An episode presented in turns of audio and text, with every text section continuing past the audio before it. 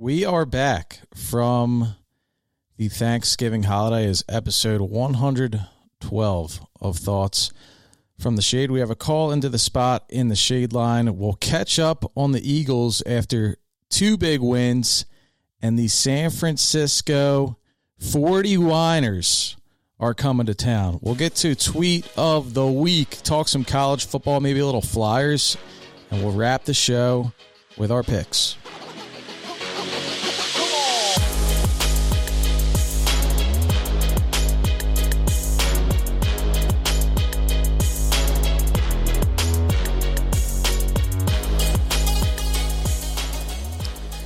Welcome everybody back to another episode of Thoughts from the Shade. Hope everybody had a great Thanksgiving, a nice extended weekend, and enjoyed another stressful, um, but ultimately successful Eagles game on Sunday. Uh, a week off. We appreciate everybody sticking with us through the holiday. And uh, I guess we, we just got to get right to it, Bomb. We got to get back on the horse. It's good to be back in the saddle, but how was your Thanksgiving?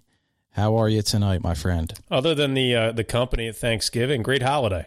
You know what wow. I mean? We're that's how we're going to start this episode, huh? Uh, well, it's a joke because you were there, but yeah, great, great holiday. great, great to be there. Great to chop it up with the fam. But this is it, man. You come out of the come out of the uh, you know the fall the the clocks change they get you to thanksgiving. It's time to lock in folks. I'm sorry it's time to lock in. It's time to literally lock yourself in your house. I don't know if you stepped outside the last couple of days but it is disgusting outside. It is freezing cold. The wind is blowing.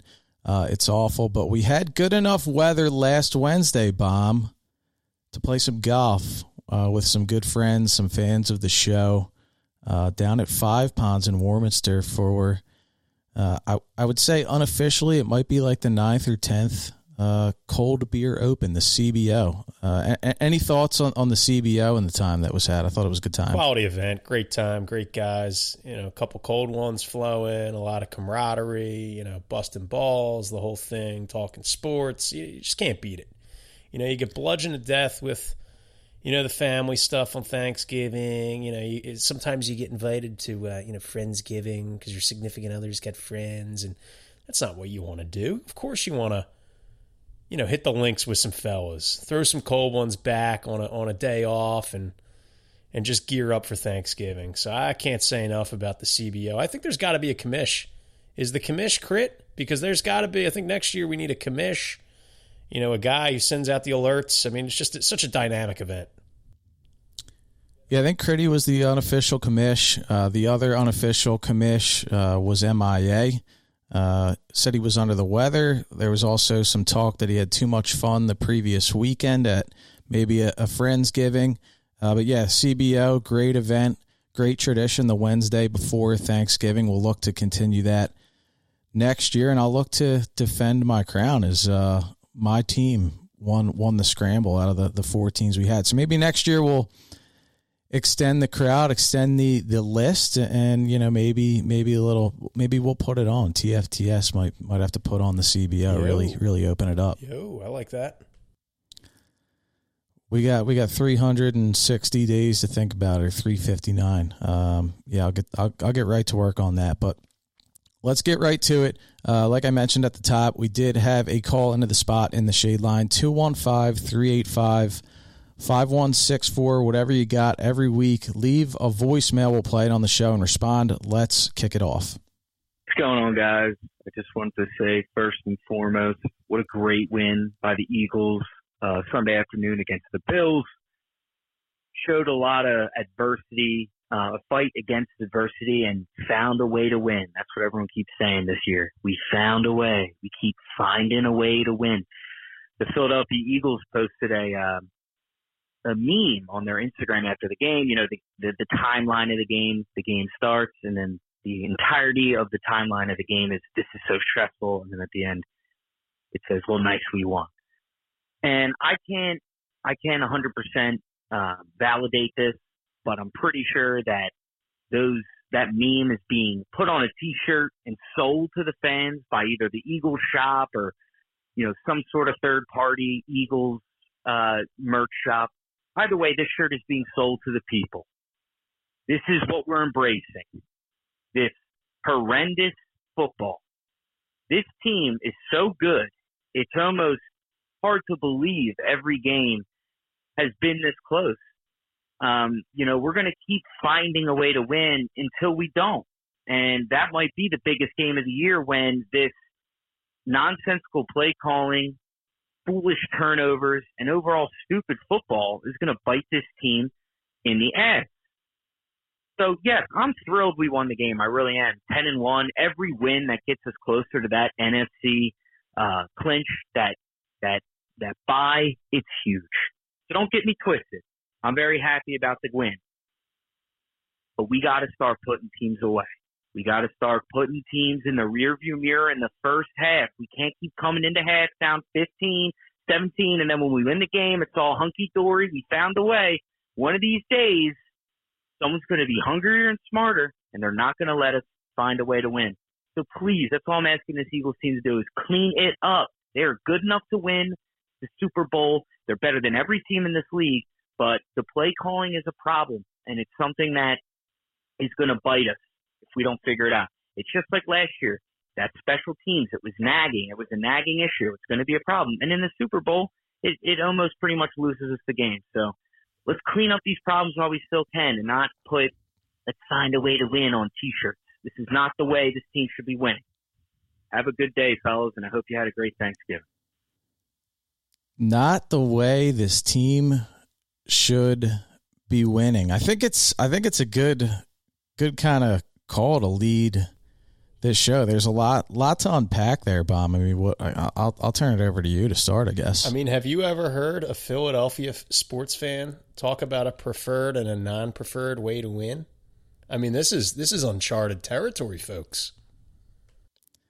We're uh, we've been spoiled the last couple of years because of all, all the winning. So I know we we've done it on the show.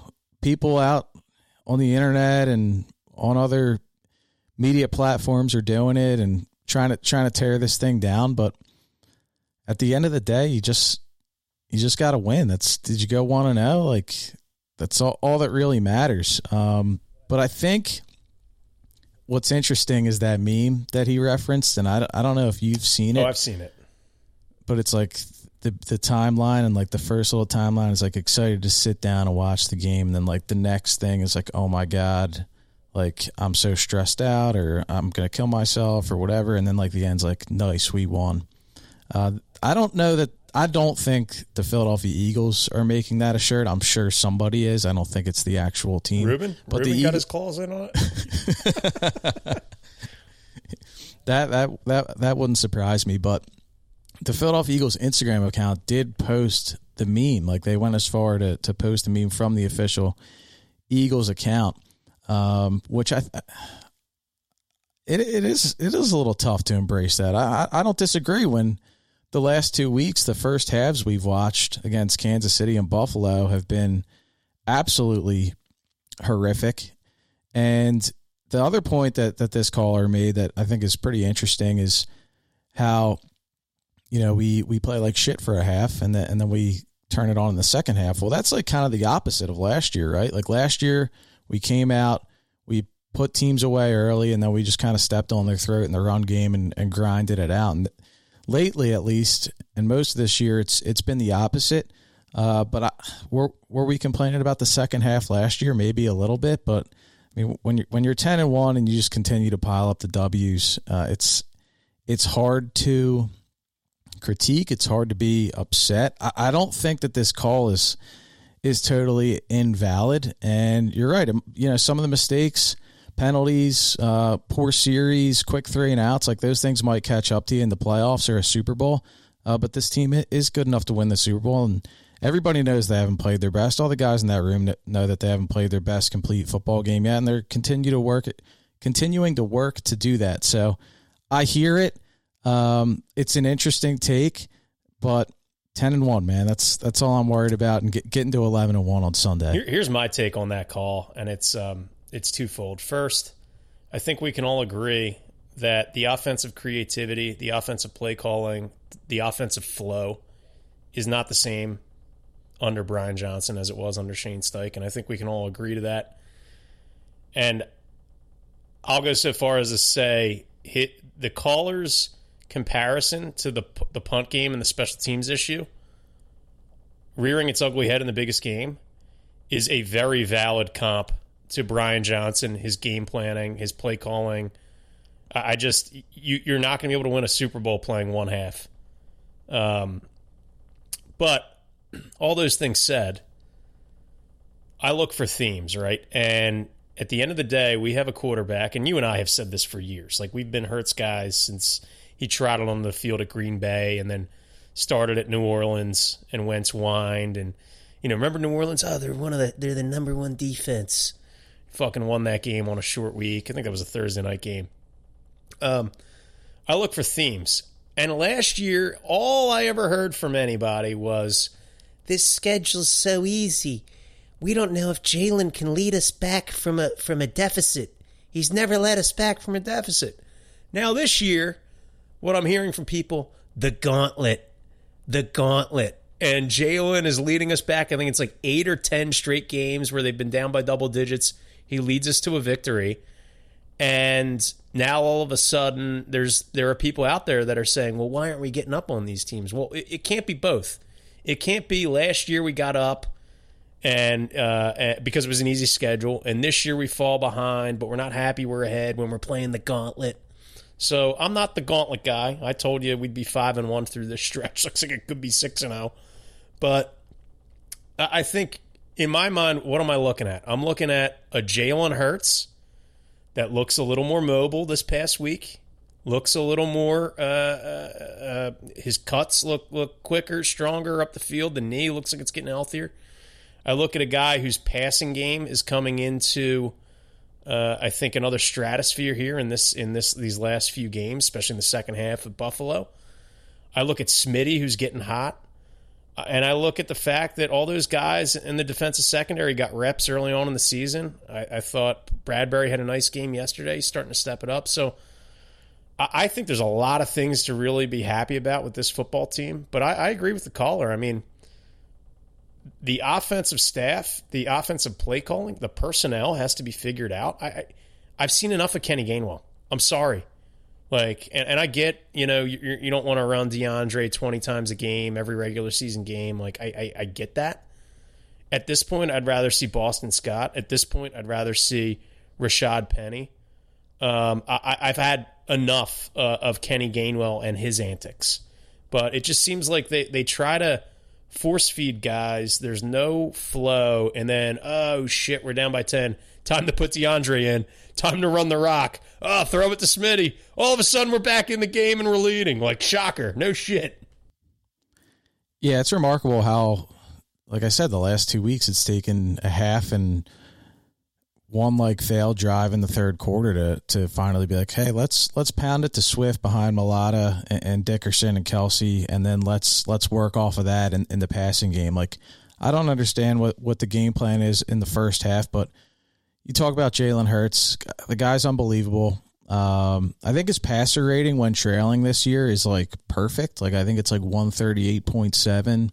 Uh, I don't know if that's the perfect passer rating, but it's very point three. But it's ten tutties, no picks. I mean, when teams yeah. are playing you for the pass, I mean, it's unbelievable.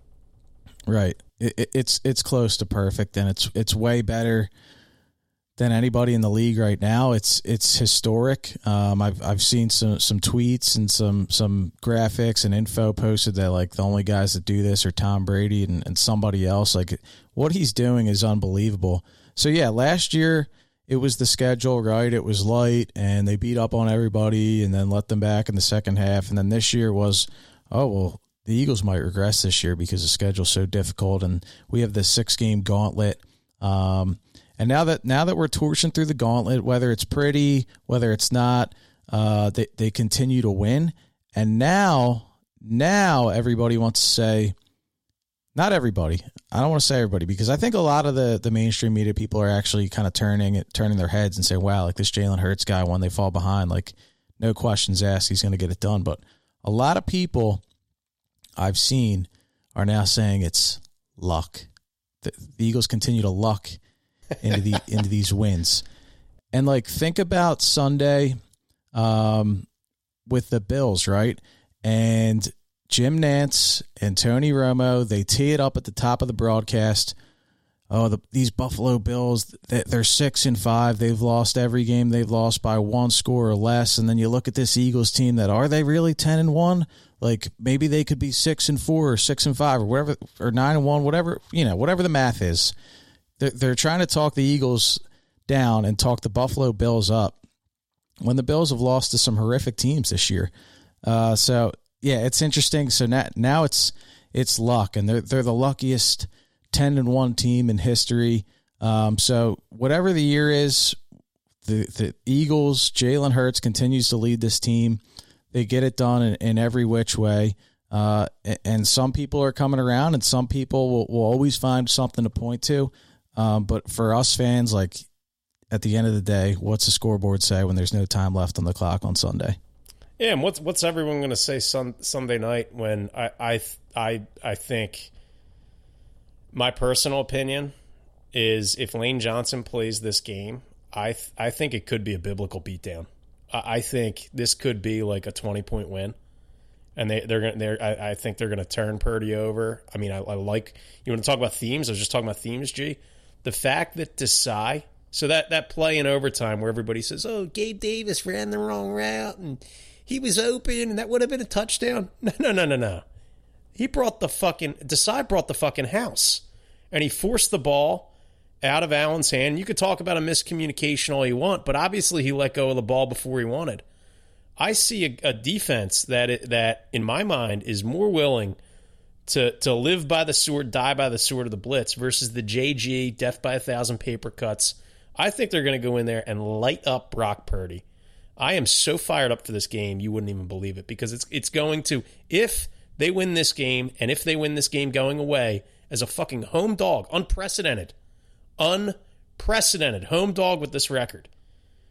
It, it's going to shut everybody up, and I, I, just can't wait to see Jalen sitting at the podium.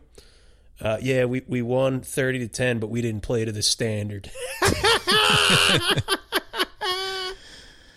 That that that would be special. That would be special. Yeah, the the luck thing and and they missed this play and the the Chiefs dropped all these balls. Like, look at what Sean Desai's done. His defense pitched a, a shutout against the great Andy Reid, the great Patrick Mahomes, and Travis Kelce Pitched a shutout. Do you luck into a shutout in Arrowhead Stadium in prime time? I don't think so. Did they drop some balls? Sure, but you're going to call that luck? Uh, and then he dialed up the blitz on the Davis play. Uh, and then, like the other thing I think about is whether you whether you want to call like that Bills play lack of execution, right? Like Romo's giving you, well, he should have turned in and he should have turned out. He doesn't know what's going on. But like this, the Eagles' offense is has been hampered for the first half of each of these last two games by the play calling, but by by the game plan and the the the play calling, and even in the Chiefs game Bradley Roby punches that ball out, probably a game saving play. The Eagles come out and throw like three bubble screens or two bubble screens and some other shit play and punt it right back down the field. And they still overcome all of this bullshit. So like you you can talk about luck, but like they're not getting helped by their own coaching and their, and their staff for half of these games and they still come out and win. like if they can if they if they can get it right, they will blow everybody out. Because the, and back to the caller. Caller said this team's better than everybody. They're good enough to win the Super Bowl. Both both of those things are are true. We talk about it all the time when you see when you flip on other teams and you see guys running wide open, just schematically. There's some sort of a rub route, or there's you know a high low and a and a go route, and then a post, and then it's single high, and you're running away from the safe. Like the, you turn on any NFL game, there's bad defense all over the field. There's guys running wide open. There's guys schemed wide open. Like we say it all the time. We, we never see that. I just see guys literally winning one on one, whether it's DeVonta Smith, whether it's AJ Brown, um, Olamide Zaccheaus with an unbelievable catch, unbelievable play on third and long. So you're right. They're not getting any help from their offensive coaching staff. I don't think their personnel is perfect. Granted, I, you know, like I mentioned, it's you're not going to run these guys ragged in the regular season, but it almost feels like they're playing with one arm behind their back based on the play calling. And then they're like, oh shit, we're down 10. T- time to turn it on. T- time to time to play. yeah, do they like turn off BJ's headset to Hurts a- after halftime or when when they get down 10? Um and, and that that's the other thing, right? Like I watching watching all these games all year I would even say as frustrating as some of the first halves has been as frustrating as, as some of the offensive sequences has been, aside from Monday night against the Chiefs, I, I, I went on Instagram live at halftime of that game because I was disgusted oh, and I was like, this is a loss. You were texting me. You, you felt like it was a loss, like we might get blown out. And uh, that's fair to feel the way the first half of that game went. Yeah. Aside from that, when you watch this team play, you just wait for them to turn it on and wait for them to win. Like you, like Sunday, you're it's Josh Allen. You know he's going to turn the ball over. You know he's going to make a boneheaded play, and he, and he played a pretty great game. I'll give, give him credit. A lot of good scrambles and dodging Blankenship to get in for that touchdown and stuff. Like Josh Allen is, is a good player. I don't think he's a great player because he turns the ball over uh, and, and, blows games in, in that way. So you you just sit and you just wait wait for them to win. And there's always a moment where like if they're down and you see like a dynamic play, you're like, oh shit, so we're just going to win this game. Like we saw it with the Roby punch out on Kelce in the red zone. We saw it with uh, Bradberry's pick on Allen, the way he like jumped that route. Like the minute those two things happen, you're like, oh shit, like this team's winning this game. It's it, and normally we as a Philadelphia fan, we're on the other side of that, where like you watch a play and you're like, oh god, no, like here it comes, yeah. here comes the avalanche this is the slow bleed of a loss. Uh-huh. Uh, you, you you mentioned uh, Zaccheaus. It was nice to see Quez Watkins back on the sideline to watch his job get taken. Nice to reactivate him for that on, on Sunday.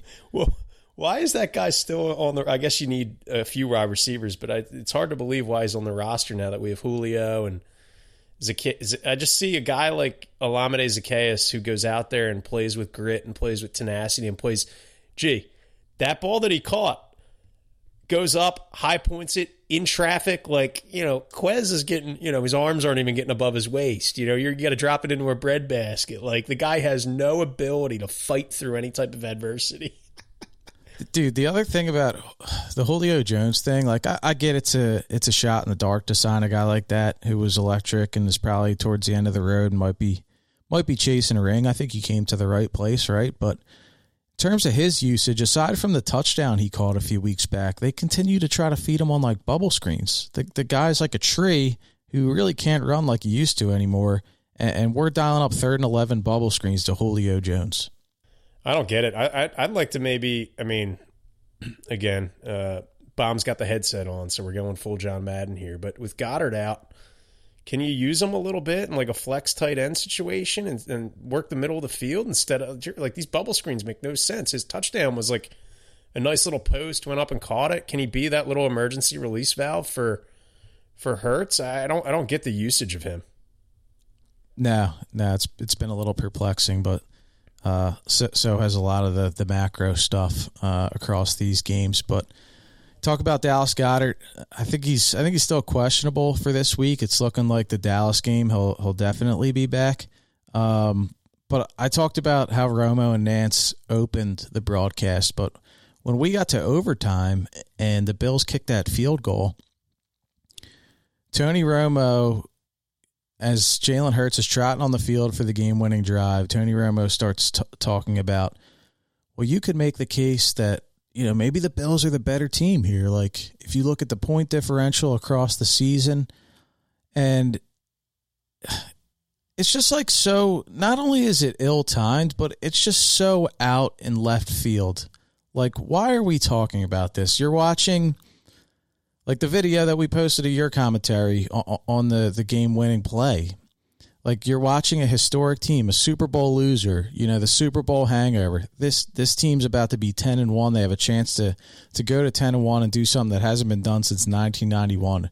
And we're talking about point differential of a team that fired its offensive coordinator this year that has a quarterback who could be pretty good but continues to turn the ball over in big spots.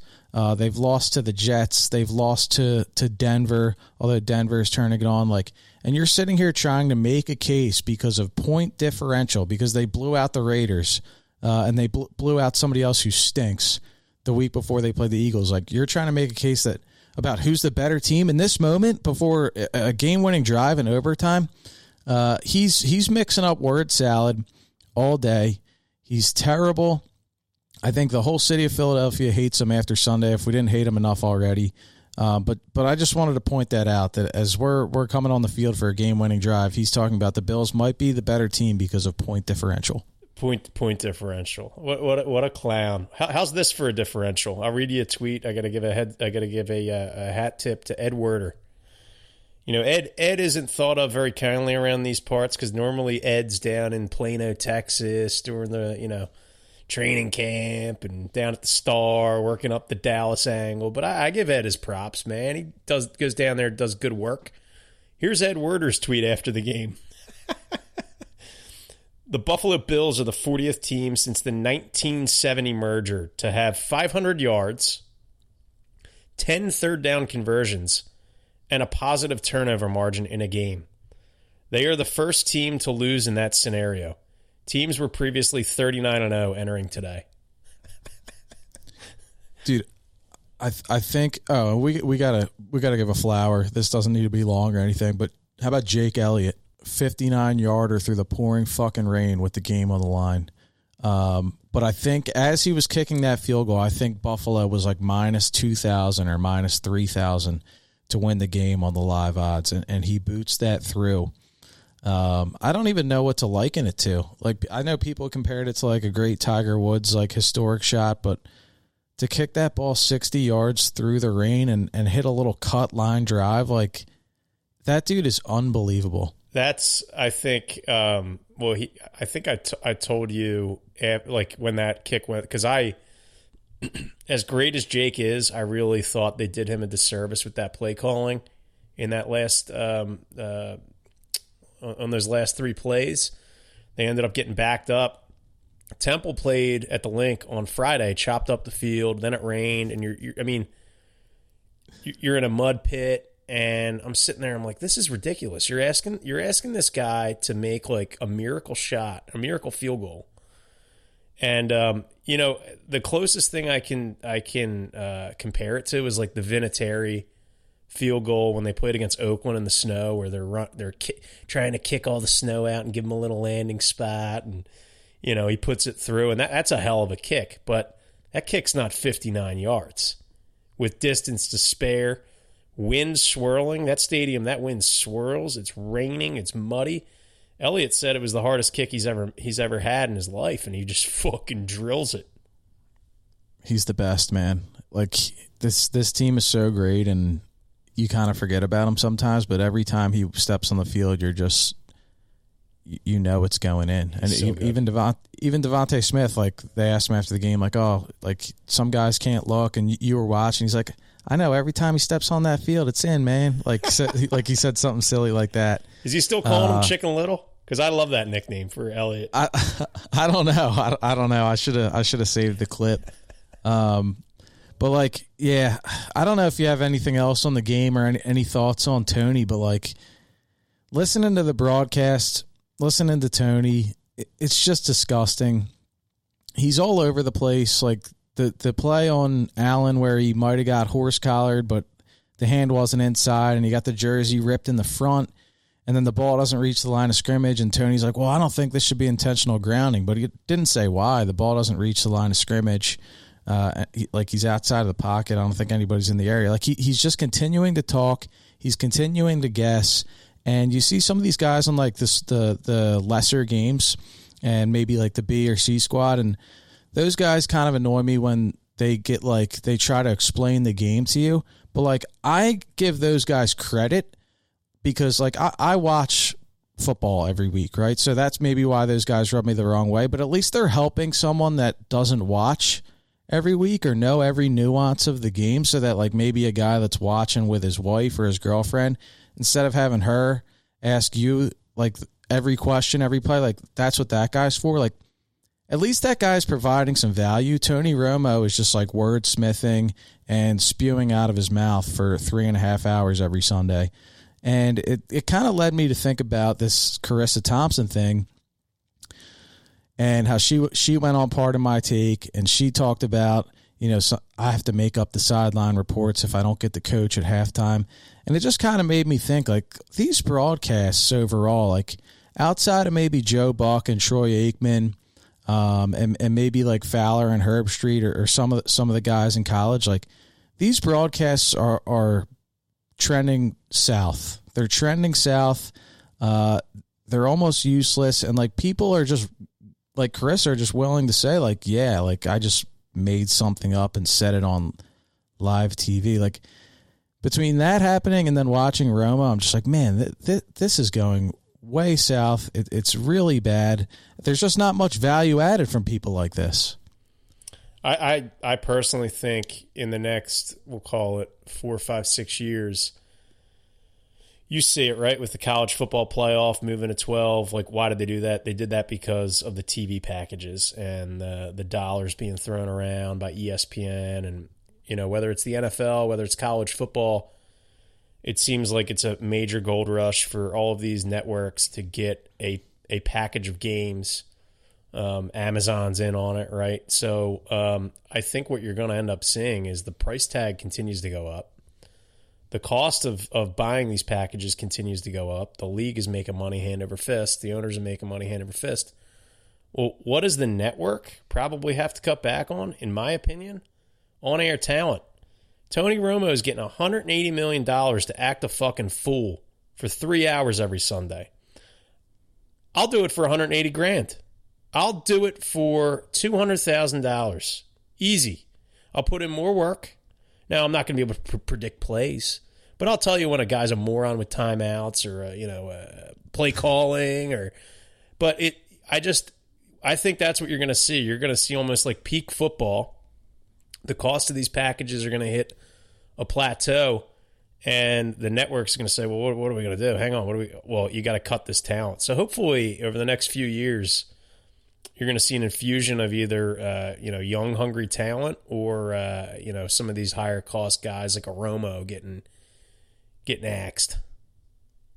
Yeah, like just even think back to the, to the Philly season and, and T Mac. Like, just get me a, a play by play guy that wants to call the game, and get me a color guy that doesn't want to hog the mic and just wants to provide a little insight. Like, hey, if you played, like this is what this is what I saw, right? Like, we got to let the game breathe. Nobody wants to let the game breathe anymore. I honestly think if you'd ask people that listen to this show, like if if you and I did a six month, uh, or if we did the Tom Brady year to prepare for for broadcasting, like I think the listeners of this show would be like, I think I'd rather listen to G and Bomb than Tony Romo and, and Jim Nantz. And, may, and maybe that isn't right to, to Jim Nantz, who is a legend, but like, yeah, it's it, it it's not good, man, and it's it's frustrating because you, you, sit there, you watch the game, and you just have. He's like a he's like a dog that just he's like your neighbor's dog that just continues to be left outside and barks for hours on Yeah, end. he yaps. He yaps, and then he nips at your ankles when you walk by it, and it just keeps yapping.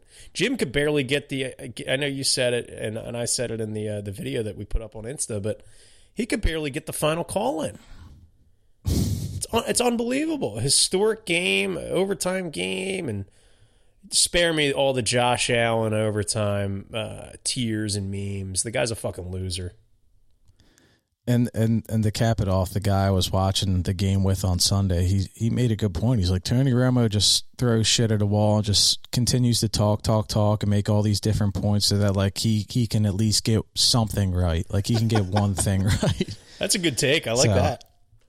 Yeah, I I thought that was pretty funny. Um, but yeah, follow the show on X at TFTS Pod, on Instagram at TFTS Pod. We'll look forward uh, to Sunday, San Francisco bomb. I mean, any any thoughts heading into that game? I, I I always like throughout the week and thinking about the pod. I'm like, we always look back, but do do we do a good enough job of of looking forward? And this is this is a huge huge game. It's big for San Fran.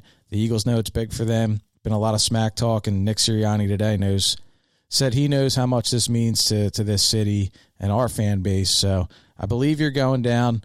How you feeling about this game? Eagles a two and a half point dog at the moment. I mean, that I I find that to be totally and utterly disgraceful. Um, I don't think I've been as fired up for a regular season game as as this one. This this might be this might be the most fired up I've ever been for a regular season game. I think. Hang on. I think. I think you said that like two weeks ago about the Chiefs, but it's fair. It's it's fair. It's fair to go to. One to watch, the other to, to go, go, to. to. All right. Okay, all, all right. right. All so, and and I think the Chiefs game, rightfully so. I mean, they pull that out, and and um, but yeah, to go to a game, I just think you know these 49ers are jokers, Deebo and we're gonna really get to see what Brock's all about. And they act like Brock Purdy, like um, was like struck by a lightning bolt in the game. They're like, oh, we didn't have our quarterback. You, you fucking protected him with a tight end, dickhead. And uh, Shanahan said back in May that he's glad when the schedule came out. This is what this is what rubs me the wrong way. Number one, his wife's not coming because she she's afraid of the Philadelphia fans. Number two, he was quoted as saying, "Yeah, I'm glad we're not playing them week one." Because there was some doubt about whether or not Purdy was going to be available in the beginning of the year. And he said, I'm glad we're playing him later on when we're going to have all our guys. Well, let, us fucking go. Okay. Let's line them up. Let's blow the whistle. And, and I just can't wait to watch this. Deebo Samuel can fucking eat shit. Somebody can knock him out. I think they can knock out Purdy. I would go full blown body bag game on this fucking team if I was associated with the coaching staff. Bounties on everybody. I'll pay you all out. It's going to be like New Orleans 2.0. I don't give a fuck if the league finds me. I don't give a shit if you suspend me for a year. Body bag game. Body bag game. Yeah, no, it, it and I, I didn't mean to, to critique you or anything because it is fair. Like just the way the schedule's set up, um, the way the season's gone on, like this, this, this is the game of the year. I think people are already saying it online and on TV. Like th- this is the regular season game of the year. Uh, it, it's going to be electric down there. And uh, yeah, Deebo Samuel called called uh, Bradberry trash, and he stood by it this week. Like it's it's so good. And and Haason Reddick ha- had words after the game Sunday about San Francisco, and he's like, they they do a lot of talking and a lot of wine, and and I think he said something along the lines of what you said, like let's line them up, like let let's just go. So it, it's it's going to be a special game. Uh, it sounds like as of today, here Tuesday evening, there was a report earlier today that Lane Johnson is feeling good and says he should be ready to go. So, I mean, Lane Johnson in the lineup, man. Like I, I have no no doubts. I, I'm shocked the line hasn't flipped unless like he's just talking and people know that that that he might still not play. But like the disrespect, man. Getting two and a half in, in your own building with probably one of the best home field advantages in football uh, against Brock, baby Brock Purdy. There was a picture of him with his hat on, eating like a turkey leg on NBC after they beat the Seahawks late on Thanksgiving. Like I'll, I'll, I'll post it on the Instagram this week with the link to the episode. But like you, you think you think that little little stiff of a kid is going to come into the Linc and beat the Eagles? Like it's the same story as last year. Same story, and I'm I'm I'm the play I'm most excited to see, and I'm hoping. I haven't heard anything. I'm hoping the the big the big guy JD Jordan Davis is is okay after uh, you know getting up to getting up to 16 17 miles per hour in pursuit. Um, I want to see little Brock Purdy throw a bubble screen up to the top of the field over to over to Deebo, and I want to see our defensive backs turn it inside and I want to see little punk 19 Deebo who runs around and thinks he's a tough guy, hybrid running back, receiver, can do it all, Swiss Army knife. I want to see his fucking eyes when Big 90 and 98 Jalen Carter are coming at him 16 miles an hour, 300 plus pounds, and just wallop that fucking guy. That's what I want to see because you can talk a lot of shit online. But I want to see that little fucking bullshit Shanahan bubble screen. The Eagles sniff it out, push it inside, and watch this guy's eyes light up as they as he gets run over by a fucking railroad railroad car. I can't imagine how, how Davis and Carter are going to feel sticking their hands in the ground on Sunday. Like, and and when, when I when I see that and I, I see the heads come up and they're just in the muck, it, it's going to be special. But mini bye right after Thanksgiving for San Francisco. So How about so, that? How do you like that too? so- Yeah, That's so- So, so Kyle will have an extra couple days to work on his first fifteen. Right, he, they always score on the first drive, and we'll see how it goes after that for for Shanahan. But um, I think I might have an idea as to why San Francisco is favored, Bomb, and I think this leads us to your bone to pick this week. So I'll just give you the floor. So this is a bone. While it while it's a bone that reared its ugly head after the the Kansas City game, um, I'd say this is a chronic bone. This is an issue that is systemic. It's an issue that I have. Uh, I have a serious bone with this network, ESPN. The question I'll ask is: I know they're affiliated with Disney, but does Mickey Mouse run their analytics department? Okay, so you know, the Eagles win that game in Kansas City, great comeback. They find a way to hang on and they flash they flash a couple things. The first one being best winning percentage versus winning teams, starting QB since 1950. Jalen Hurts is at 750. He's now ahead of Patrick Mahomes. And keep in mind, this is before the Buffalo win. Um, and he's just behind Daryle Lamonica, second all time, minimum 10 starts. And then, you know, uh, here I am. I'm watching the post game stuff. It's a Monday night game. It's late, midnight, 1 a.m. I'm up late. I'm still feeling the adrenaline from the game. And what they do is they, they do this SportsCenter out west, and then they start feeding you a load of bullshit. Okay, I think for that West Coast audience. So here's the stat. This is after the Eagles beat the Chiefs, okay? They put up a graphic, best chance to, to reach the Super Bowl. Number one, 49ers, 36%. Winning, lo- win and loss record, 7 and 3. Number two, Kansas City Chiefs, 36%. Win loss record, 8 and 2. Number three, Eagles, 31%. Uh, win loss record, 9 and 1. And the, the source they cite is ESPN Analytics. Okay. So I go onto their website and I'm poking around the analytics, and the game that they had called out was the impact game of the week the Eagles versus the Chiefs. Chiefs had a 61% chance of winning that game. The current chance at that time for a one seed for both teams 50% for the Eagles, 58% for the Chiefs. With a win in that Monday night game, the Eagles' chance for a number one seed goes up to 62%. Chiefs um, go up to 68%. So a 12 point bump for the Eagles, a 10 point bump for the Chiefs with a win. With a loss, the Chiefs dropped to 45% chance in a number one seed with a loss, and the Eagles dropped to 41%. So I'm chopping the numbers up. Then I pull up the NFC playoff picture.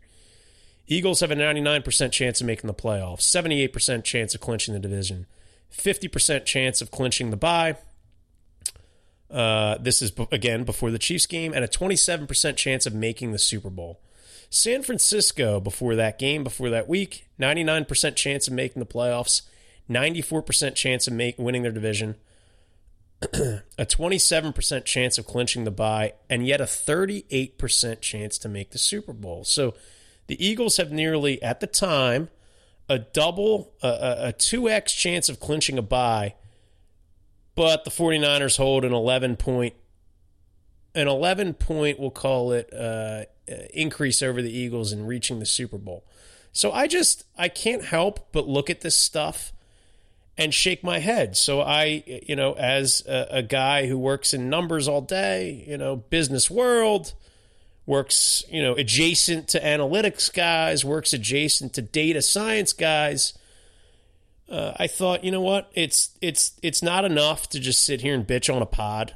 Um, someone's got to hear it, okay, at ESPN. So I go on their website and they have a little contact us box, and you can select your subject and well, who does this? Who is this going to? Is it a complaint? Is it feedback? Oh, oh, it's feedback, assholes.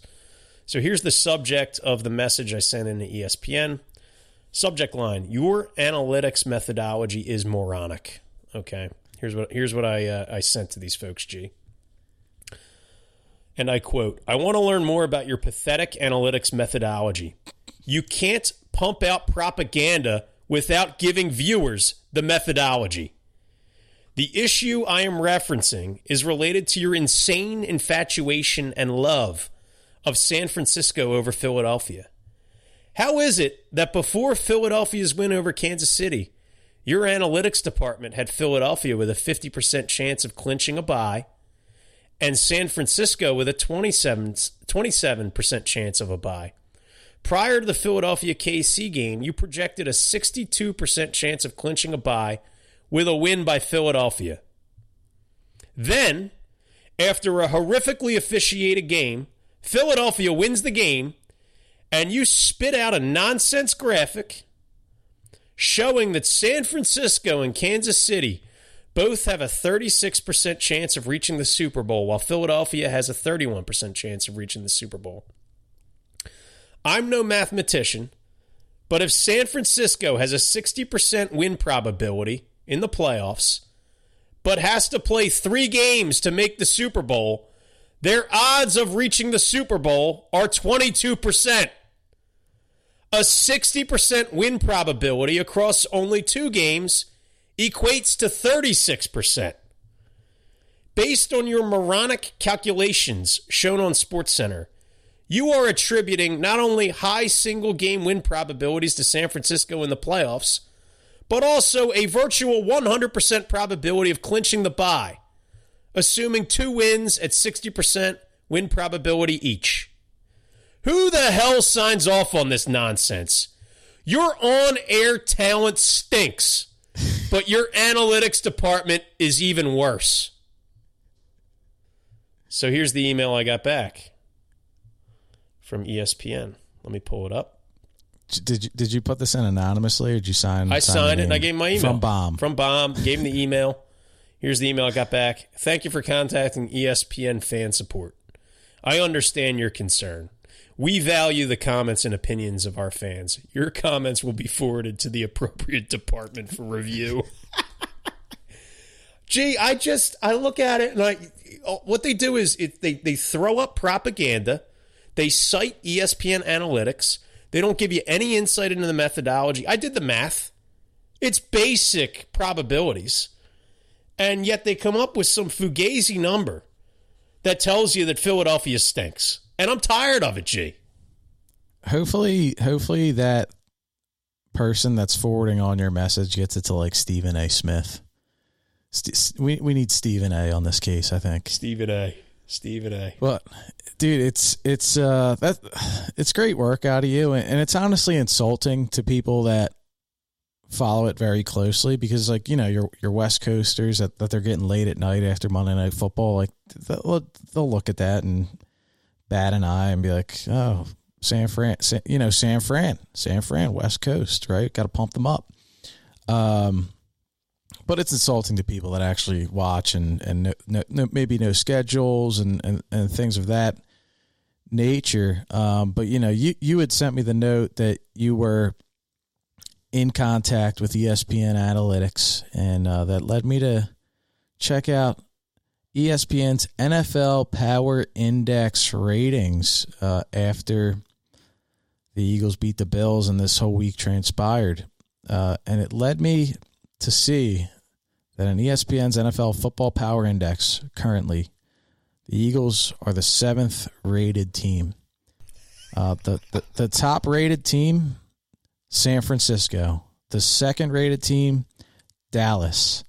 The third rated team, the Buffalo Bills at six and six, followed by Baltimore, Kansas City, and Miami, uh, all ahead of the Eagles. So to- total joke show. So gee, if they win Sunday, the only team ahead of them that they haven't that they haven't beaten is Baltimore.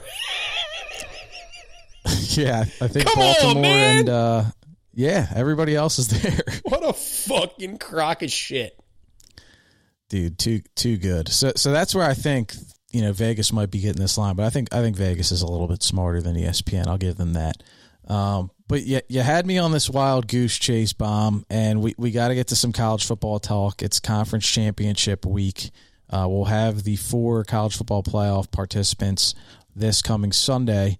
Uh, and i was curious to see college football's power index on espn uh, and I think you and, and a number of our fans will, will really get a kick out of this. Following the game where Michigan beat Ohio State for the third straight year, your number one team in the college football power index on ESPN, the Ohio State Buckeyes. Number two, Michigan. Number three, Oregon. Number four, it's really a shame the committee doesn't select teams for the playoff based off of ESPN's uh, power index because Penn State is your fourth rated team uh, on ESPN. How ahead could they of not Georgia, be? G, they lost to one and two. I mean, those are great losses. ahead of Georgia, ahead of Bama, ahead of Texas, ahead of the undefeated Florida State Seminoles. I, it's it, it, it's it, it's really it, it is propaganda. It, it's propaganda. That's the issue I have with uh, with the the legacy. I mean, t- not we're not a political show, but look look at what they do with elections. Look at what they do with power rankings for uh, sports teams. It's some bozo intern, right, somewhere that doesn't have a fucking clue, has no clue. They just I, I think they just use a basic Excel spreadsheet and just pump propaganda. It's literally what it is. They they won't tell you how they do it. They won't tell you, you know, at least in second grade, okay, when you got your Dixon Ticonderoga sharpened up and you're doing the math, even if you get the right answer, you know what your teacher does? She deducts points. You didn't show your work.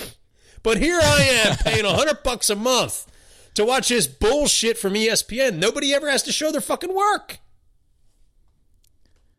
It's valid, man. It's fair. It's fair. Um, but yeah, we let's let's get to college football. In light in light of the game, Michigan won uh, at the Big House. Sans Jim Harbaugh. Uh, he served his full suspension as the Wolverines head into the Big Ten championship this weekend. But this brings me to my tweet or X of the week. Uh, the last time we recorded an episode, bomb.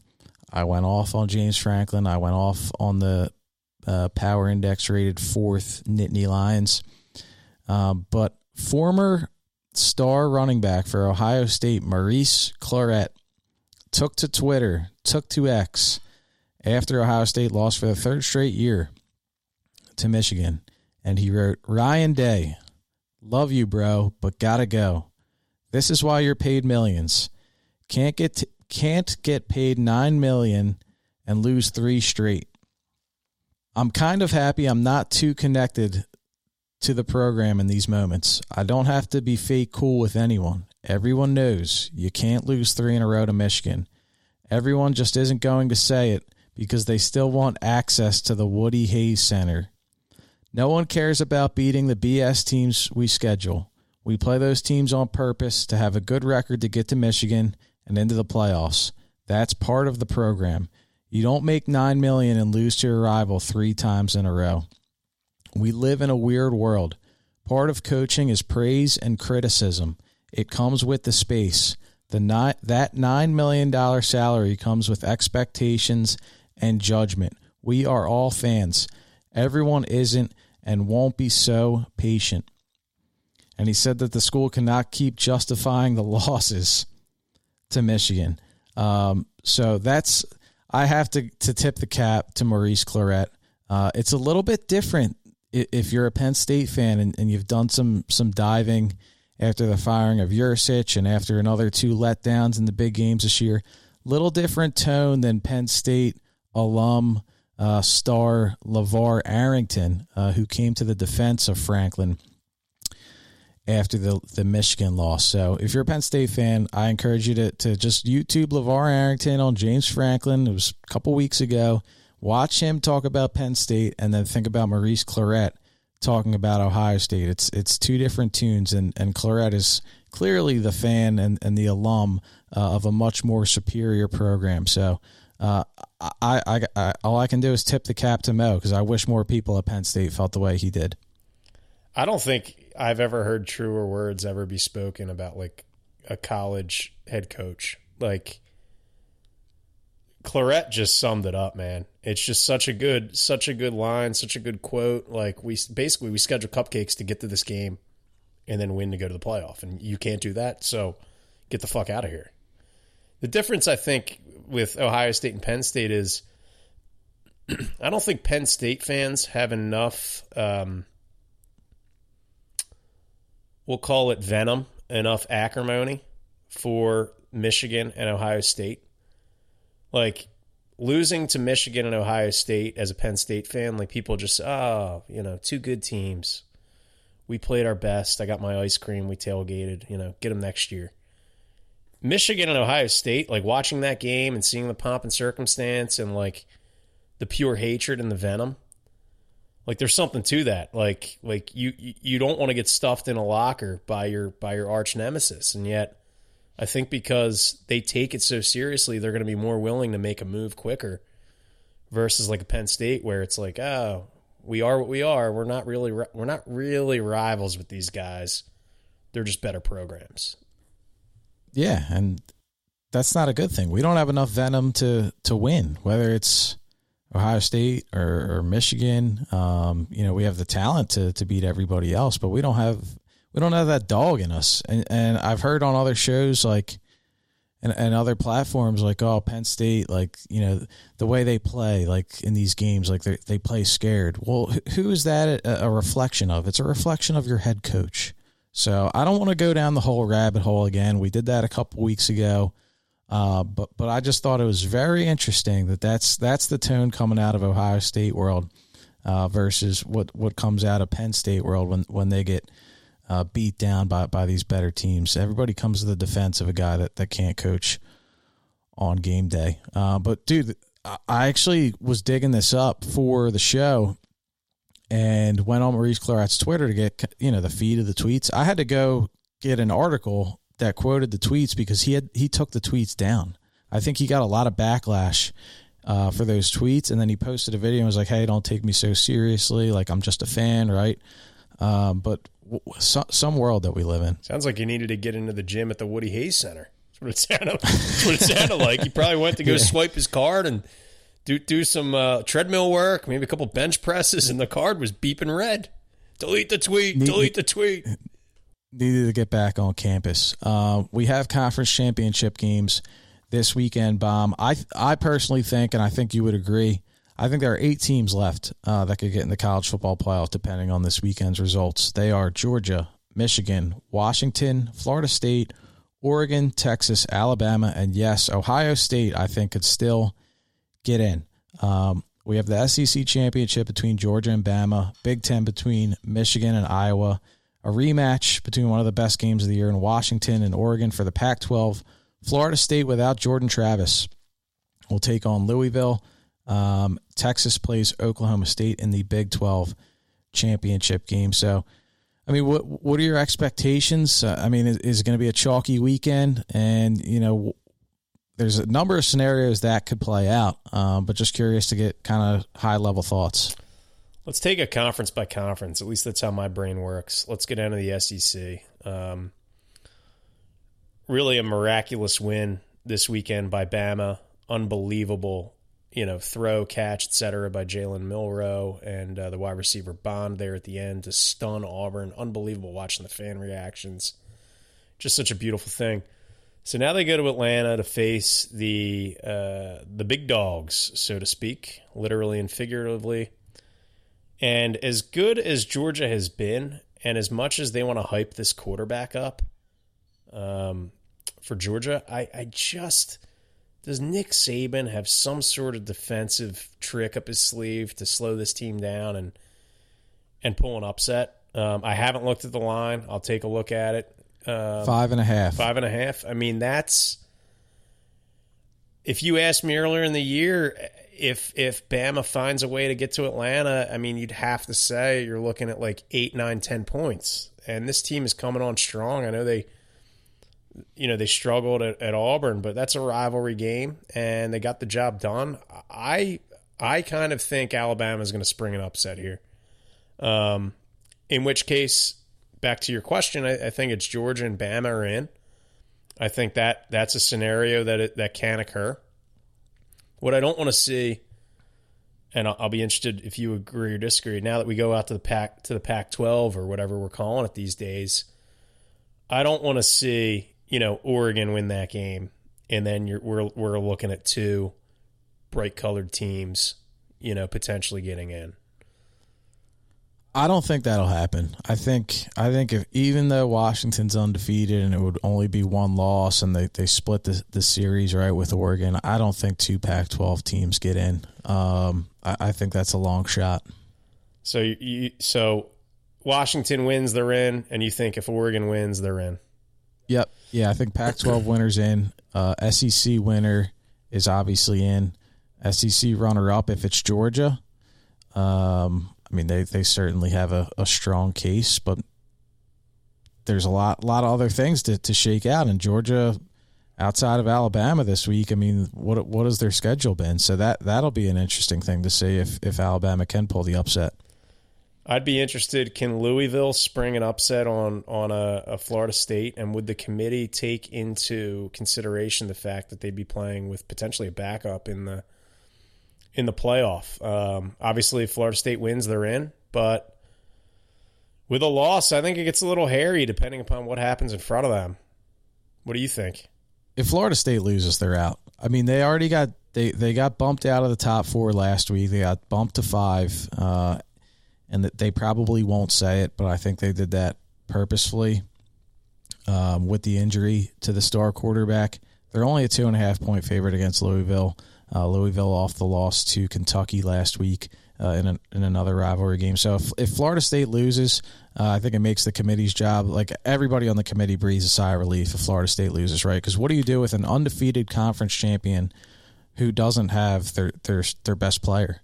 You got you got to put them in, yeah by the resume, you have to put them in. Yeah. But like you know they don't want to put them in. You know that for a fact yep. that they don't want to put them in because they'll just they'll just get curb stomped by whoever they play if they get in. Um, Oregon is a nine and a half point favorite over Washington in that rematch. That is a big line, folks. Big line, and does it signal a potential double digit quasi blowout? Because then you get in a situation where they can take an Oregon they can look at Washington and say, "Oh, ooh, last you know they love the data points. Last data point not so good. How does that resume look against Ohio State?" Yep. Yeah, Ohio State can can certainly get in. Um, we didn't mention the Big Twelve, Texas, Oklahoma State. I think if if Texas wins, they're in they're a in. pretty they're they're in a pretty good spot. They have the best win of the year, they right? At Alabama, have, have so to be one loss conference champ with the best win of the year, I think has to be in. Uh, and OSU just they're just going to be idle and they're just going to sit there and hopefully they luck their way in. Um, I think, I think a way that Ohio State can get in is you get a Georgia win. Michigan is obviously going to beat Iowa. We don't even have to talk well, about let's, that. Can we can we stop there for a second? All right. I well, let's go to the ESPN analytics. They may have a crazy win probability on this game, but if somehow Iowa springs the upset, and and I, I don't think that will ever happen. I mean, what, what do they what do they need to score? Probably thirty points to make that happen. If Iowa somehow springs the upset against Michigan, number one, Iowa will have been fucked based off of that fair catch call earlier in the year because they would have been a one loss Big Ten champ, right? And a chance to go. But putting that aside, what does the committee do with the Big Ten? Do they leave it out altogether? Or do they put in a one loss Michigan who lost to Iowa? Or do they just say, you know what? Eh, depending upon how that if if they lose, if it's not so good, if it looks bad, somebody gets injured, do they go, ah, oh, you know what? Ohio State looked pretty good in that last game. Tough loss, came down in the last drive. We'll put them in. What do you think, dude? It's it's so subjective. Um, I mean, I think it's dude. There's no. We're talking about something that just can't happen. I mean, I I was team total over under on Saturday night is six and a half. So Michigan has to score a touchdown and kick an extra point to win that game. You know, the last time but, this re- last time this happened was the year Penn State won the Big Ten because you'd have a two loss Big Ten champ. You'd have, in this case, two one loss non Big Ten champs. And now, rather than picking an Ohio State over Penn State like they did back in the day, they have to pick between two one loss non champions, dude. Yeah, I th- I think you, unless like Iowa blows them out, like I think you'd still have to give the nod to Michigan, but I, I'm not saying you'd have to give the nod to them to get in the top four. Um, over like, Ohio State, you're saying if Florida, yeah, over Ohio State. Like if Florida State loses, if if Texas get shocked, right? Like, and there's an opening, like you have to put in Michigan. You can't put Ohio State in over them after losing. What about two weeks with ago. the overcast? And I know, I know, I get it. I get that the suspension has been served. Do they put their thumb on the scale Wow. and say, you know what? Yeah, they won 11 games and lost one, but how many of those were legitimate? I feel like it it could happen. It could happen, right? But I, I feel like the I feel like the slap on the wrist and they've they've dusted the hands off of, of that. Like, can they really dive back in? I mean, they, they can do whatever they want. We've seen we've seen craziness from from this committee over the years. Um, but I want to go back to Ohio State getting in a Georgia win, a Michigan win because that's very likely. Uh, your Pac 12 winner. Florida State loses, Texas loses. Your your fourth team is Ohio State, I think. Georgia's in. Michigan, Pac 12 Michigan's winner. in. Florida State and Texas lose. Unless they Bama go now has both two losses. both Pac-12 teams. But I again, don't if know if- Oregon runs this, it- like if that game's a blowout, how do you do that? Well, if it's if Oregon blows Washington out, I think that looks bad. But if it's a close game, then maybe you could say, yeah, Washington beat Oregon, and they're in. So you give the nod to Washington if it's a close game. So like, yeah, I, I think I think the games. I mean, they're all. I wouldn't say they're all games to watch, but like the Pac-12 one will be interesting. I don't think Florida State is game to watch due to due to no quarterback, but the it, the line's two and a half, so it should be close. Um, and the Big 12 game, I don't know if that's one to watch. Texas a 14 and a half point favorite over Oklahoma State. So it's it's very interesting, but there is a path. There is certainly a path for Ohio State sitting on their thumbs this weekend to get in. Let me ask you this: Texas loses, Bama loses, Florida State loses, Oregon loses. You're looking at undefeated Georgia, undefeated Washington, undefeated Michigan. Who's fourth? Ohio State, Ohio State's your fourth team. I'm not saying that that's my fourth team. Yeah. I'm telling you that's that's who's in. That's who Oh, would be in. man. Oh, man. Yeah, uh, like One loss, extra game, Florida State, no QB gets fucked. They would They're- lose their mind down there. they're going to get fucked. Florida, Florida State is already fucked. Uh, they they already got bumped out of the top four. Like I said at the at the top of this, like the committee, they they want nothing to do with Florida State.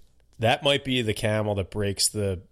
That might be, the, I should say, the straw that breaks the camel's back in terms of the ACC. If that happens, the ACC is over. Florida State will bolt. Clemson will bolt.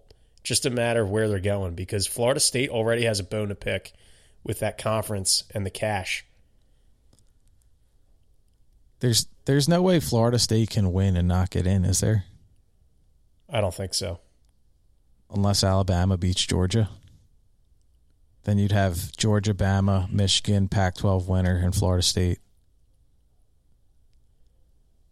Yeah. So you'd probably, you'd, yeah, What if what if Bama wins? Oregon wins a close one. Texas wins. Florida State loses. You have a whole bunch of one loss one loss teams. Yeah, I you're putting my mind in a pretzel. Um, but it's it should be interesting. Uh, that I mean, it will be interesting. So we'll let everybody use their imagination to come come to what they want to come to with with that uh, that, deep dive analysis. But I mean, any any other thoughts on on conference championship weekend and the college football playoff? Nah, just a great weekend. Enjoy it, folks. Enjoy it before we head into the, you know, Bad Brothers, Mo- Bad, uh, what what is it called? Bad Boy Mowers Bowl, the Gasparilla Bowl, the Cheez It Bowl, all the bullshit games. You know what I mean? This is this is the creme de la creme. Let's let's let's enjoy it. and it starts Friday night. Oregon Washington is uh, is Friday night, so that'll that'll be a nice nice appetizer. Uh, even though it is one of the main courses, it'll be a nice appetizer to a weekend Mm-hmm. of football. Um, also, got to mention Menard Premium Detailing, uh, sponsoring the show. Big thanks to them. Best auto detail service in Bucks County, Pennsylvania, located in Warminster. Uh, you can find them on Facebook, YouTube, Instagram, and at menardpremiumdetailing.com for all of your auto detailing needs. Bomb, speaking of the CBO, we were playing with a guy in a Flyers hat, um, and he wanted, he said, When's the Flyers talk going to start? We, we've got a Flyers team that's currently third in the Metropolitan Division, uh, albeit they're only a point clear of, of the last, you know, wild card spot there in the standings. Um, but, you know, the big thing that they say in the NHL, in the hockey world, Thanksgiving, if you're in the playoff picture, you got a good chance of making it. Since 2000, since the 2005 2006 season, 77% of teams that are in the playoff picture on Thanksgiving Day uh, end up making the playoffs. Uh, so I, I've been tuning in. They've got Carolina. The puck is probably dropping uh, as we speak. Carolina, a pretty good team in the East there. Uh, but th- they've been enjoyable to watch. Even in some of the losses, they play very hard. Uh, I like I like Torts. You know, some people don't like Torts. He's too much of a hardo, old school, whatever. Uh, he's got this team playing, as they say in hockey, the right way, and they are. They're playing hard. They're competitive. Uh, they're not getting blown out nine to one on Wednesday night rivalry at MSG. Uh, they're in a lot of these games, even if they they fall behind, they fight back and they battle. Uh, the guys fight. You know, somebody gets laid out, somebody comes in and fights. I like it. Um, but like in terms of the playoffs and like how should they approach the season, like this is the thing I like about the new regime, right? Danny Briere, Keith Jones is the president of Hockey Ops. Um, Keith Jones was on WIP over the weekend, and he said, uh, this was with Mike Cielski and Glenn Macnow. Keith Jones, there will be no short term deals made just to try to make the playoffs. Any moves we make will be for the benefit of the long term for us. Um, I, I think that's a good message. I think it's the right message. I think it's the right approach. The Flyers are playing well with what they've got. They don't have uh, a team of world beaters. They don't really have any stars, but they play well as a team, and they're you know enjoyable to sit down on a Tuesday or Wednesday night when there's no football on to watch. Um, but the older regimes, they they would see this start and be like, "Oh, we got to make a move. Let's trade for Vinny Lecavalier, who's 40 years old, and Tampa Bay doesn't want him, even though he spent his whole career there." So, I think it's the right approach. If if they continue to play like this, and I know the analytics people and and, and the eye test people, they're all wow. The Flyers, you know, they're they're good in analytics. They look good. Um, I don't know if it's sustainable with, with, with what they've got. And if it is and they can make the playoffs, great. But the the guys that are playing well, that have value, that you don't want to keep around for the long term, still trade them at the deadline. You're you're you're not winning the cup. They're not winning the cup. They won five in a row a couple weeks ago, lost a couple tough ones to the Rangers and the Islanders, and they come back and beat the Islanders, and they got Carolina tonight. So they're playing hard, they're playing well, uh, and management is giving you the right message and I think has the correct approach. This is going to take time. There's guys they've drafted, there's guys to draft, um, and you don't need to full out tank. There's no tanking, there's no intentional losing. That's not how you build a culture. You build a culture by playing hard, and, and they're winning uh, with what they've got, and they've got reinforcements on the way, and they're getting younger. I think it's all good. But as in, in terms of this year, play it out sell what has value, e- even if you're in the playoff picture, and uh, just keep looking to the future. That's really what I've got on the Flyers.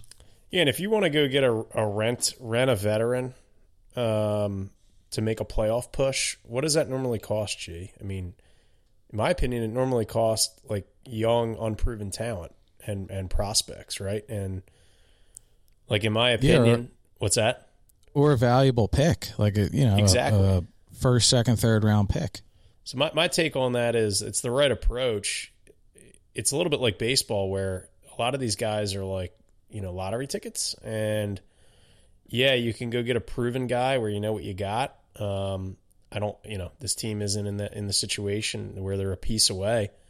So, in my opinion, it, it's better to just cash the lottery tickets and see who's good and who can step up. And the longer this team keeps playing well, you're going to learn a lot about the younger guys too, just like their ability to grind, their ability to play through a longer season, their, their ability to play through adversity, their ability to play when the games matter. I think that stuff's important. Um, so that's how, in my opinion, that's how you build a winning franchise: is let your young youth you know, go out there and prove it until they can until they can, you, they've proven they, they're not the guy.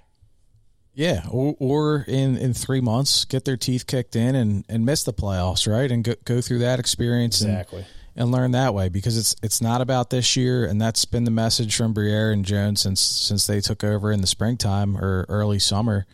Uh, it's about building a team that can compete every year, and I think that's what everybody wants to see.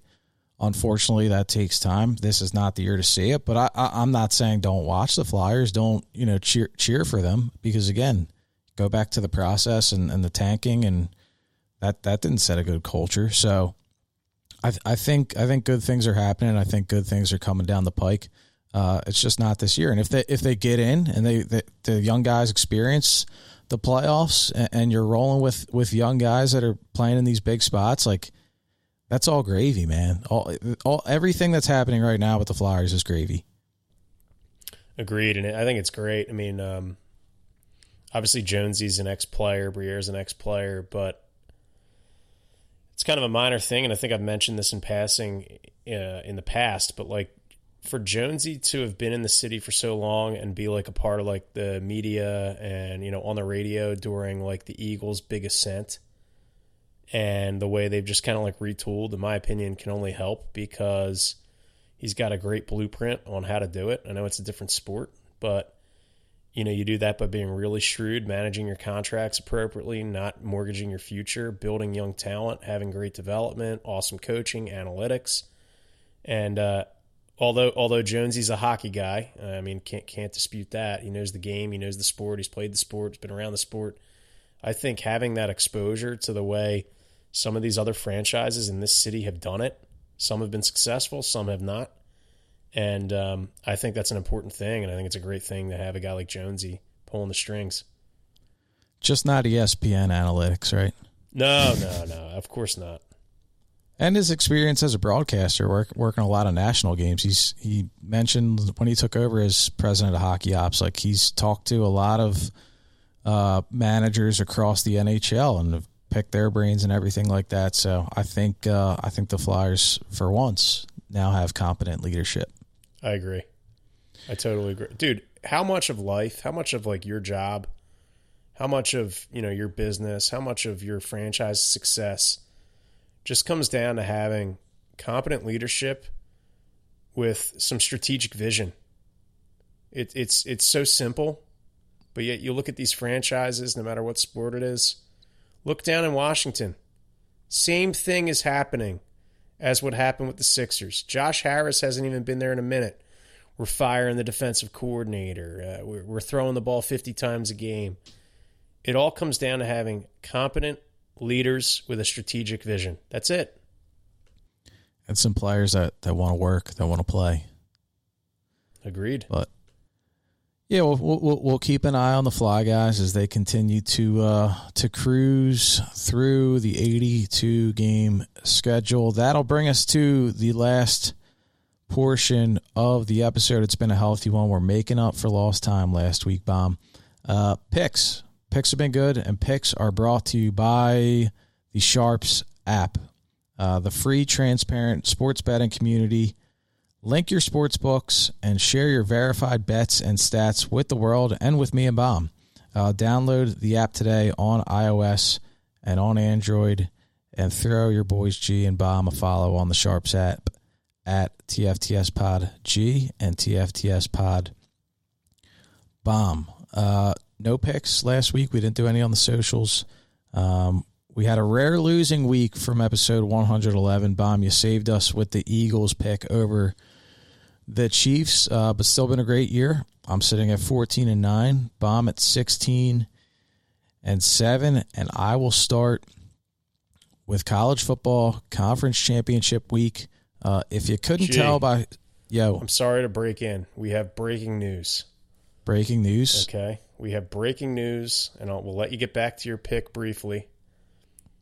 Florida State has now joined Georgia, Michigan, and Washington in the college football playoff top four. Wow. Georgia's at one. Michigan moves up to number two. Washington is now at three. And at number four, the Florida State Seminoles. Yeah, so if they win, they're in. If they win, it's- they're in.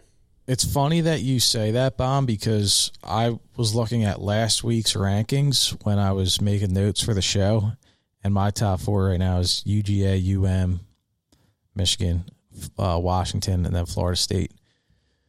So, yeah, Ohio State falling out obviously bumps Florida State into that picture. So, uh, yeah, going to be a spicy weekend of college ball, and that's uh, that's where the picks will start. And if you couldn't tell from my comments uh, in that segment, I'm taking the Michigan Wolverines minus 23. Uh, Iowa, the Big Ten West is atrocious. Everybody talks about how great Iowa's defense is. Uh, well, they made Drew Allar and, and James Franklin and, and the fired Mike Yurcich uh, look like the, the Tom Brady Patriots when he was dumping it off to Edelman and dumping one off to Gronk and hitting a bomb to Randy Moss. That, that that was what the Penn State offense did to Iowa in September. Uh, so I don't think Michigan will struggle to put up points here. I don't think Michigan will have a letdown or a come down from the big emotional win against Ohio State. I think this team is locked in. They know they've come up short in the playoff the last two years.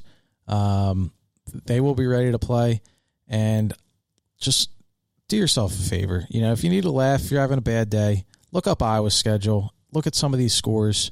Okay, this team doesn't score points. They don't give up a lot. Look at the competition.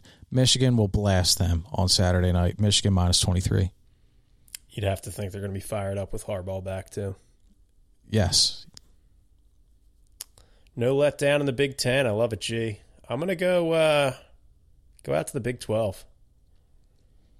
You know me, I'm a Texas guy. Been down there, been on campus, been at the frats, been at the at the stadium, been at the games, watched an epic battle of Notre Dame, Texas, double overtime back in 2016, Labor Day weekend. Great trip, phenomenal people, great campus, and for one night, G, when they knocked off Notre Dame, Charlie Strong was riding high. They're 1 0. They lit up the big tower in orange, and Texas was back. I felt it. I was there. I partied into the night with the, the local Texas fans. And then it came crashing down, G. And it seems like in every big moment, Texas finds a way to turn into the Clemson of yesteryear. The next big game, and I'll give them the Bama win, great win. But I look across the way to a guy with a mullet. I look across the way to a guy who's got an axe to grind. A guy who uh, is pissed off at Oklahoma. A guy who is pissed off at Texas for jumping to the SEC. He's a brilliant offensive mind. You know he's a motivator. Gee, they're getting 14 and a half points in a conference championship game. It's a lot of points. Where's the money? 87% of the cash is on the Texas fucking Longhorns. Am I living in like an upside down world? I'm taking the points. I'm taking the pokes. I'm taking Mike Gundy. I'm 40. I'm a man. Taking the 14 and a half G, but guess what? I would not be shocked. I'm going to sprinkle. Sprinkle just a little something. Little Tommy DeVito sprinkle. Little Tommy DeVito sprinkle. Break out the Parmesan. It, it, it might even be a sprinkle like that, you know, that new commercial where they say, tell me when with the, with the, the Parmesan. I'm going to be sprinkled so high. I'll be looking like that guy with the Parmesan. I'm taking the pokes. I'm going to take the points on the pod, but I'm going to sprinkle on that money line. I, just think Texas is going to shit down their leg. I don't, I don't, I don't hate that at all. I looked at that too. Uh, obviously, not a big slate this week with just conference championships, but Texas and Oklahoma State did not play during the regular season. Oklahoma State's nine and three, and they beat the only team that defeated the Texas Longhorns in Oklahoma. So I like it. I do like it, and uh, we we need we need these games to be close. We need these games to be close um, for, for, the drama this weekend. Uh, NFL. I feel like I don't do this often, Bomb. I don't do this often. I honestly might pick against the Eagles on this show more than I pick them. Um, but we previewed this game. We talked about this game. We talked about this team. Uh, and they just win. They just win. And for for Las Vegas, Las Vegas is going to owe San Francisco an apology for making the Philadelphia Eagles underdogs on Sunday. Lane Johnson said today, feeling good, we'll be ready to go.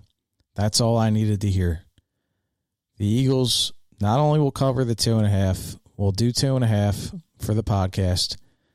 The Eagles will continue through the gauntlet to make a statement that they are the elite team in the NFL.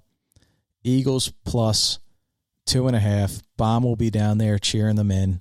Um, it will it will be a glorious, glorious victory. But f- for the show's sake, two and a half. But the Eagles win the game. I like it. I like it, G. Um, I'm going to a game uh,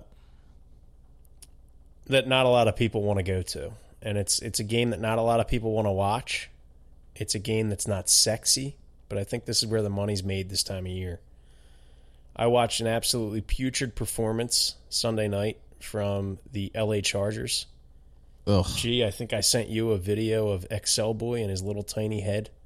He's got a very small head. I don't know if that went out publicly. Did that did that video no, get posted it, publicly? It it did not. It did not. I'm starting to realize why this guy relies on Excel everybody. Microsoft Excel. It's because his head is about the size of a pin. It's a very small head. And I just happen to think like, wow, well let's let's see where they're playing this week. Gee, they're going to New England. A New England team that that, that just lost on a shanked field goal, which would have tied it, to Tommy DeVito and the New York Giants in the Meadowlands. I mean, hopefully the chicken parms were flowing. Hopefully the gravy was flowing after the game. Props to Tommy DeVito. But this game looks like a stinkfest. LA Chargers, laying six points on the road going to New England. It's a one o'clock start. Gee, 92% of the bets are on the Chargers on the spread. New England looks horrible. But all you got to do is this, G. Plug your nose. Plug your nose and take Bill Belichick over Excel Boy. Six points. I'm taking the Pats. It's unbelievable that LA is favored by six points on the road over anybody right now. Um, I think it's a great pick. It's, it's, it's a one o'clock start too. West Coast team coming east. Yeah, it's an ugly board. Uh, I am still alive in a survivor pool. Um, I've used pretty much all the good teams. Uh, I have the Eagles left, and I think I'm saving them. I was going to use them against the Bills. Uh, I used the Chiefs last week. The games I'm looking at Steelers hosting the Cardinals, Texans hosting the Broncos, Bucks hosting the Panthers, who fired Frank Reich, and the Rams hosting the Browns, who will likely be quarterbacked by PJ Walker, Temple's finest. Uh, so it's you know I'm happy to be deep, but man, it's ugly now. It's really ugly. Kind of like the Browns, bro. PJ Walker, dude. Every time that guy plays, they're in the game. Oh, I mean the Brown or the Rams are a three and a half point favorite. I I did like the Bucks. I loved the Bucks for Survivor until Carolina fired Frank Reich. Like you, you can't. They're you definitely going to score next week fired fired coach. You cannot pick against a team that just fired their coach. You can't do it. By the way, how funny was that? Not to not to dovetail, but I sent you the tweet after the game. Of the Carolina game where the owner the owner comes this is literally the tweet. Some reporter beat reporter for the Carolina Panthers said David Tepper le- David Tepper's the owner of the Panthers. And he and he and this is the tweet. David Tepper I'm paraphrasing. David Tepper left the locker room and screamed very loudly fuck. I, I texted it to you and I go can't be long now. Frank Reich he's out. About, about 12 hours later 24 hours later. Yeah. So good. So good. That's great reporting out, out of that reporter. I love that. Um, yeah, so I, I, haven't figured that out. I, you know, I do a little injury report analysis, and I don't like the Steelers as a favorite. I really don't like the the Rams. So we'll see. Everybody wish me luck. Um, but that's it, Bomb. We're back. Holiday stretch, home stretch enjoy the game Sunday down at, uh, down at the Linc against San Francisco. But anything you want to leave the people with? No, buckle up. Buckle up, baby. It's gonna be it's gonna be lit. It's gonna be lit, as they say. Uh, but we'll say thanks to everybody for listening. We'll say thank you to Menard Premium Detailing. We'll say thank you to Sharpz, and we'll wish everybody a great week. Go Birds.